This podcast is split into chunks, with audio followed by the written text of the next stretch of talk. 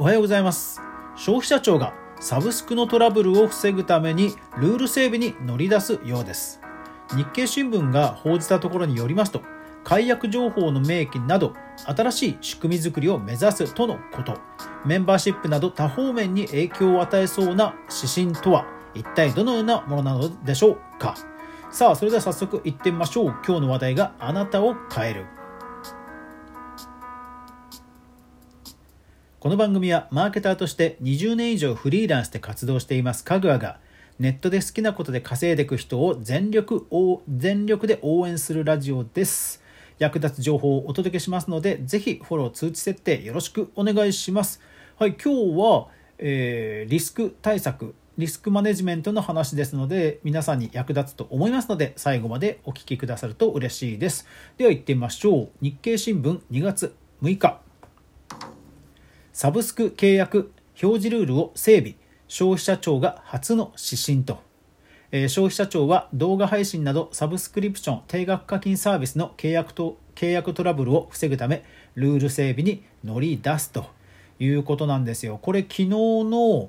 えー、1時に配信されて一応まあ有料会員限定ではあるんですけどサンプルの、まあ、こんな感じにサブスクを、えー、募集すると。いけませんよというような画面のサンプルは無料でも見れますのでまあちょっと紹介しても大丈夫かなというところまで紹介します。いやーこれね結構うんなんか具体的なまた制約というかあの法律改正来たなというところです。でこれなんですけどもサブスクのルールがまあ変わるということですから YouTube のメンバーシップスタンド FM のメンバーシップあと今後来るであろうスタイフの、えー、とインスタのサブスク、えー、Twitter のスーパーフォロワーそれからまあメールマガジンとかニュースレターを有料定期購読してもらってる人とかいわゆる月額課金サービスを提供しているクリエイターの皆さん全員これ関係します。一応この記事によりますとこのほど判明した指針は特定商取引法に基づくもので契約時の最終画面で記載を求める項目や方法を決めると動画や音声配信音楽配信のほか飲食や車の利用などサービス提供する全事業者に対応を求めるということなんですよ。ね、全事業者ですからこれ多分だから個人でも法人でも関係ないというふうにこれ受け取れますよね。でまあ調べたんですけどもどうやら背景としては今年今年の6月に特商法いわゆるネットネットの通販とかの全般の取り決めをし取り決めが書いてある特定商取引法という法律があります。それが6月にどうやら改正される予定なんですね。あ違う。改正が改正したものが施行される予定なんですね。だからもう決まってるんですね。だからこれもう確定です。確定。でその時に不適切表示をしている人たちには罰則が与えられるということなんですね、えー、罰則も3年以下の懲役とか300万以下の罰金というふうに具体的に書かれています。ですのでじゃあその罰則規定に該当するものって何なのという時に消費者庁が具体的にこういうのはいかんのじゃないのということをまあ決め始めたということを日経が報じたわけですね。いやーこれだからね、まあ、結構突然感はあるんですよね。その罰則、まあ、法改正の施行が施行が始まるんであればもうちょっと、まあ、せめて2年ぐらいあのやっぱり議論をしてちゃんと経済界と対話して、ね、コミュニケーションして進めてようという気持ちが、まあ、正直あるとは思うんですよね結構突然感ですね。うん、でまあ具体的なところちょっと見ていきますね。例えば悪い例としてはあの申し込むボタンあるじゃないですかボタン。無料トライアルに申し込むというボタンはダメだそうです。登録を確定するこれじゃないとダメだそうです。まあ、これじゃないとっていうか要は誤解をさせるものがダメだってことなんですね。あとはあのサブスクってほら初回初月無料って結構定番じゃないですか。まずは使ってもらって自動更新でまあ継続してもらおうっていうのが定番だと思うんですね。なので通常料金2000円のところ矢印0円と書いてあるこれダメだそうです月額2000円ドーン米印初回は無料じゃないとダメだそうです。いやーこれだからね結構タイムライン見ても賛否両論なんですよね。そうこれだから結構経済界とかその事業者側通販の事業者側の人はまあ軒並み反対です。もうこの表記を見る限りはうわー月額2000円か高いって印象の方が強くなっちゃうからこれ絶対売り上げ減るよねという論調がほとんどです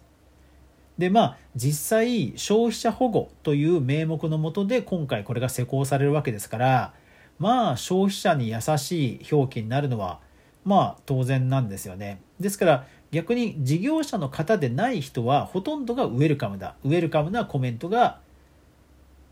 あの占めています。ほとんどがもうあの遅すぎたぐらいだとか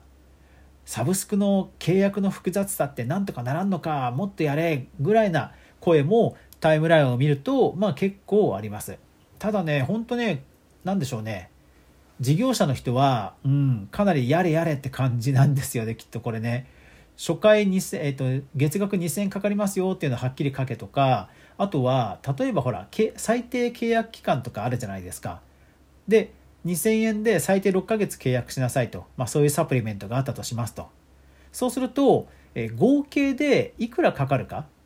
ていうのもちゃんと書かなきゃいけないということなんですよね。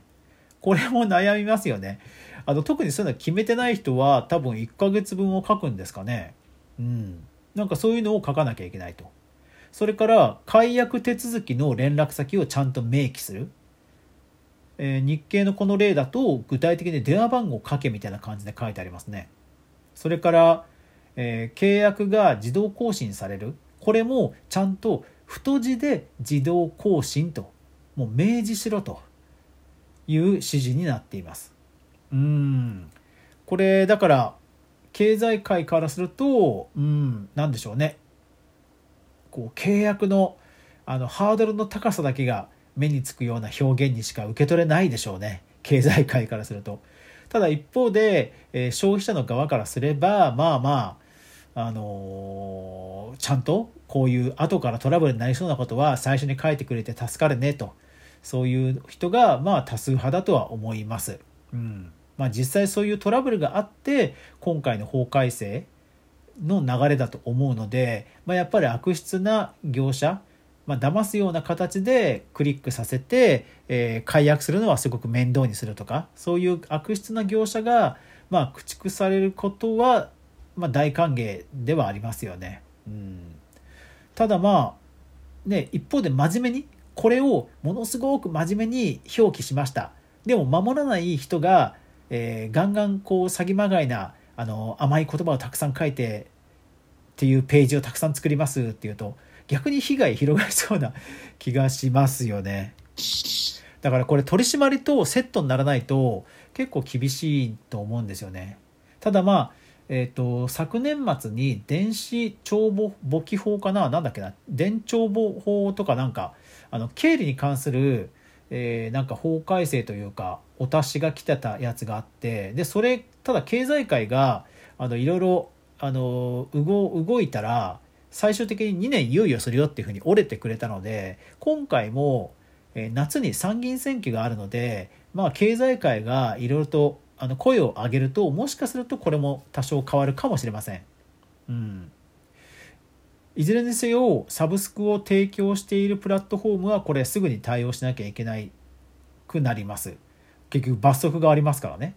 で、えー、例えばスタンド FM の場合メンバーシップはストライプというプラットフォームを使っています。ですから海外のサービスなんですねだからそこが一日本のために改定してくれるとは思えないので、えー、自己防衛するためには自分自身のサブスクの、えー、購入画面一番あのかけるギリギリの、えー、ボタンに近いギリギリの画面のところにしっかりこういうのを書かないと多分刺される可能性はあるかなと思いますね。うんプラットフォームが対応してくれない以上はやっぱり一応事業者がそれなりにはちゃんと対応しないと多分まずい気はします。うん、ただまあ今言ったように参院選があるので経済界がごねる声を上げると、まあ、もしかするともうちょっと和らぐ可能性はあるので、えー、今メンバーシップをやっている人も、まあ、ちょっとああの頭の片隅には置いておくが焦らずちょっと様子を見て情報収集を怠らないようにしましょう。はい、いやこれねだから結構ね、うん、これからいろいろバタバタするんじゃないでしょうかね。うんはい、というわけで今日はサブスクの表示ルールが変わりますよということで、えー、注意喚起の回でした。はい、で有料コンテンツ配信なんですが、はい、えー、録音終わりました。で、今最終調整をしていますので、えー、もうすぐ販売可能です。え、ノート版、Kindle 版、えーえー、スタンド FM 版、そして音声ダウンロード版の4つを用意しております。で、レビューをしてもいいよという方は無料で献本しますので、えー、こっそり DM、レターなどをくださるください。で、レターの方、受け取る設定にしていただければ返信もできますので助かります。それから、えー、ちょっとゲストにお前出てもいいよと、えー、番宣してもいいよという方いらっしゃったらコラボぜひぜひよろしくお願いします。はい。というわけで、あの、有料コンテンツ、あのー、なんとかね、録音は終わりましたので、いよいよこれからちょっとマーケティングをしていこうかと思いますんで、ちょっと僕自身もね、ワクワクしています。こ有料音声コンテンツをね、自分でマーケティングして立て付けして売っていくのはすごいワクワクしてますね。ぜひ皆さん楽しみにしていてください。というわけで今日も最後までご視聴ありがとうございました。それでは皆さん、いってらっしゃい。